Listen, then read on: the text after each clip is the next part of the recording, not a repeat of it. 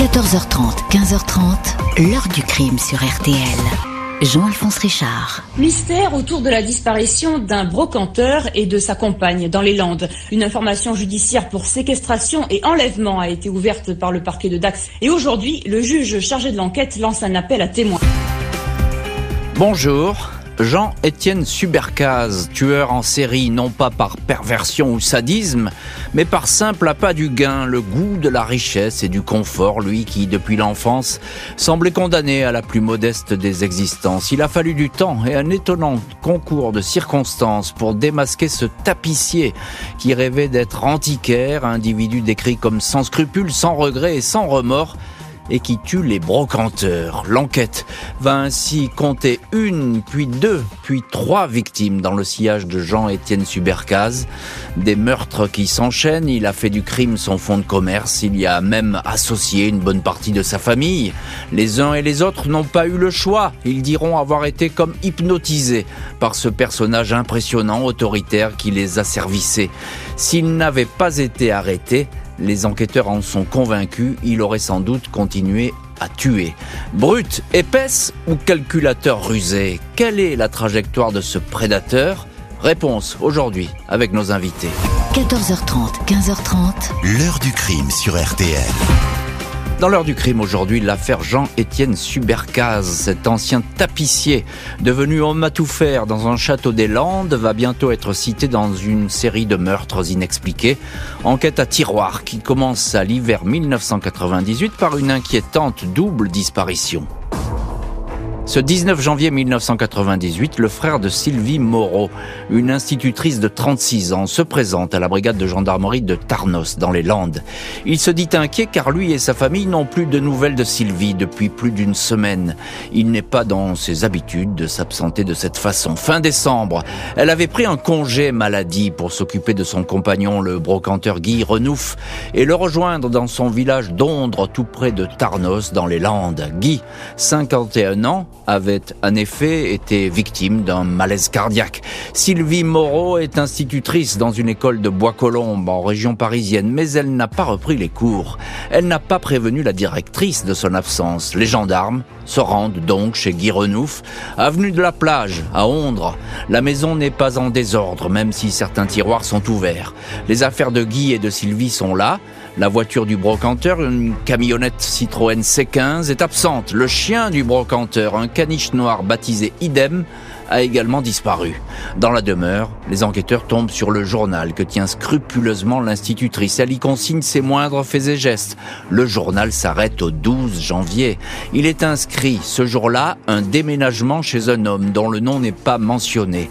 Les gendarmes s'aperçoivent que la carte bancaire de Sylvie Moreau a été utilisée 4 jours plus tard, le 16 janvier, à Bayonne. 33 000 francs retirés, puis 3 autres retraits près de Bayonne et des achats de carburant. 3 février, une enquête pour séquestration et enlèvement est ouverte, confiée au juge de Dax, Alain Godineau.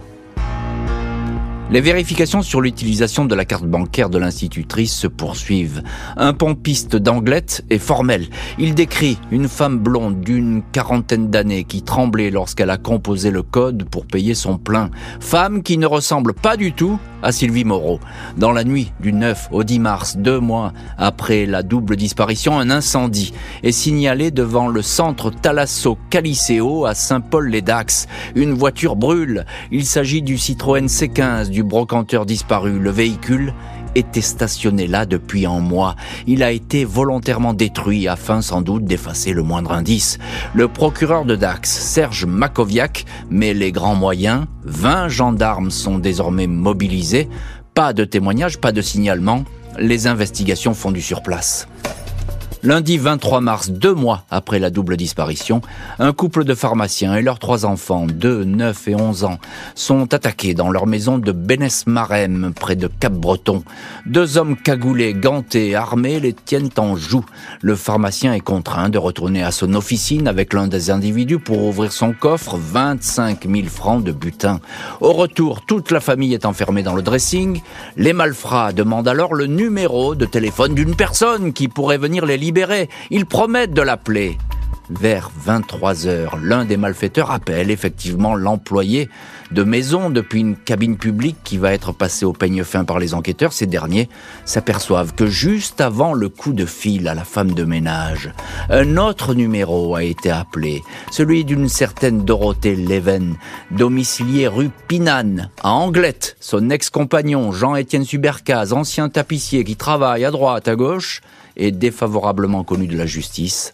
Le couple attire l'attention, tout comme la fille de Subercaze et son gendre. 2 avril, les 2 hommes et les 2 femmes sont placés en garde à vue.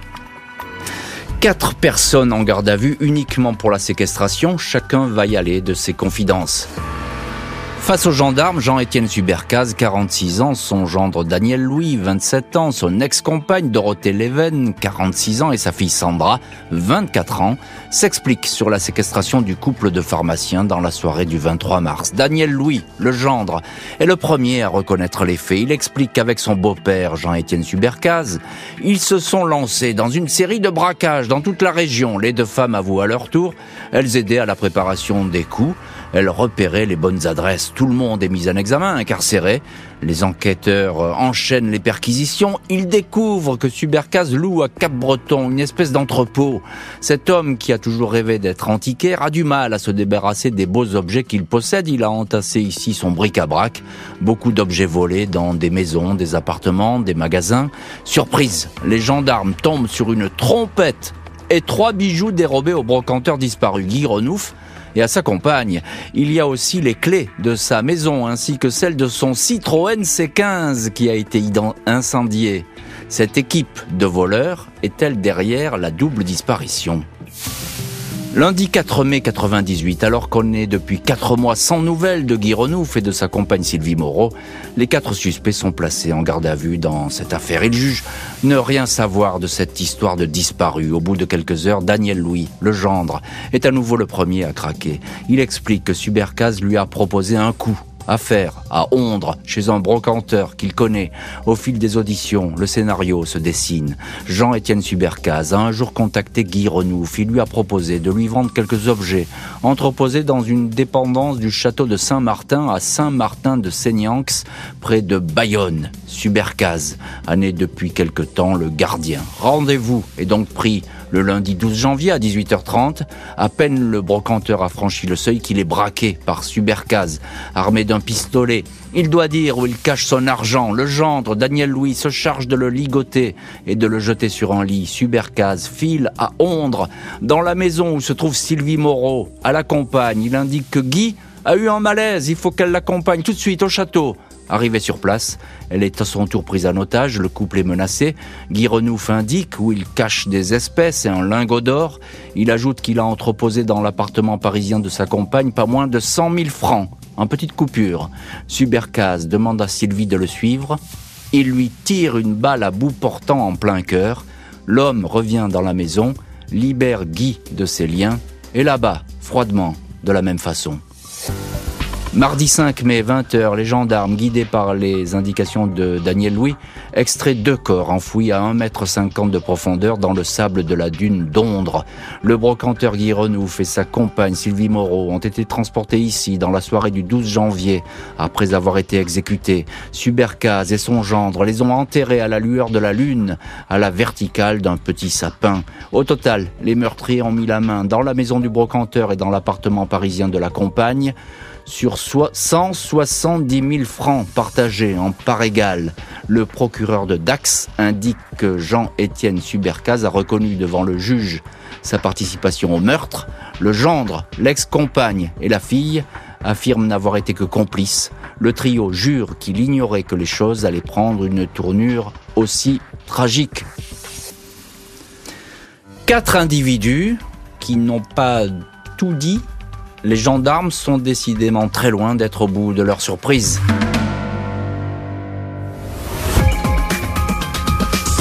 C'est une famille qui a été pervertie par la personnalité de Jean Subercaze.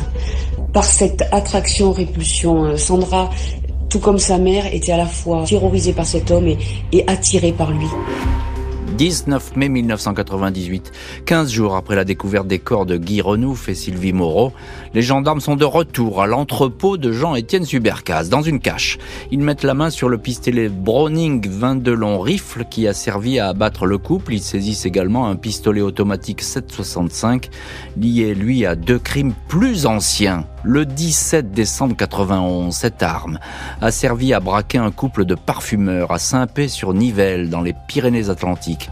L'agresseur voulait leur argent, la femme a réussi à s'enfuir, son mari a été blessé. Le voleur avait déguerpi à travers champs, il avait échappé aux gendarmes.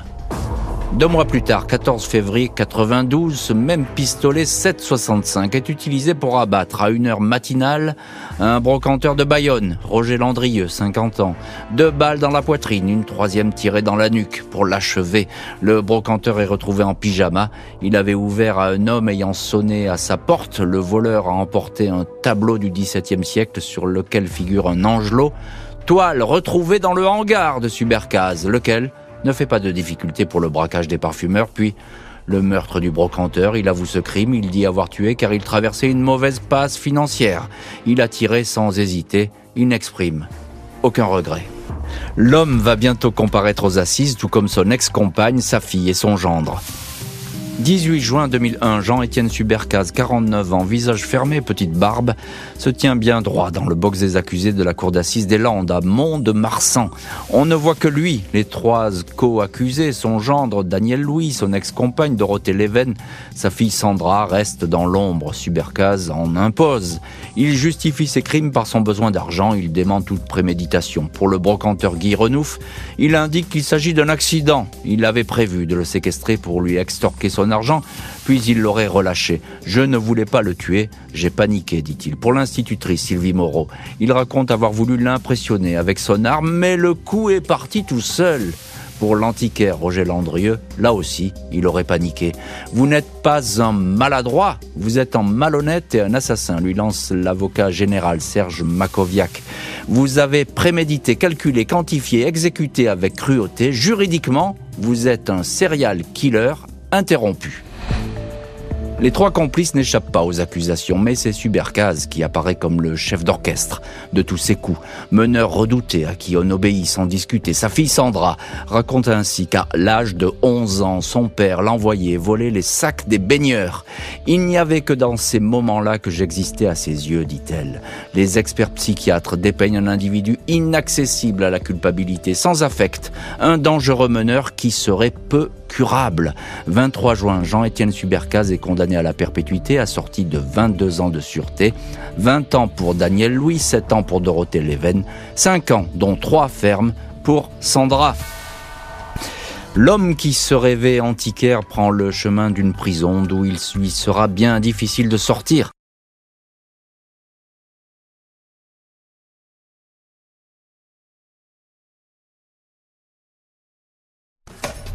Officiellement, la peine de sûreté incompressible infligée à Jean-Étienne Subercaze, 22 ans, doit s'achever à l'été 2023. Juridiquement, le condamné, âgé aujourd'hui de 70 ans, serait apte à demander une libération conditionnelle. Reste à savoir si celle-ci pourrait être acceptée, tant le tableau clinique qu'avaient dressé les psychiatres à l'époque était sombre.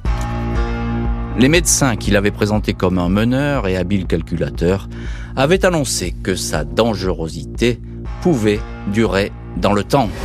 L'heure du crime, présentée par Jean-Alphonse Richard sur RTL.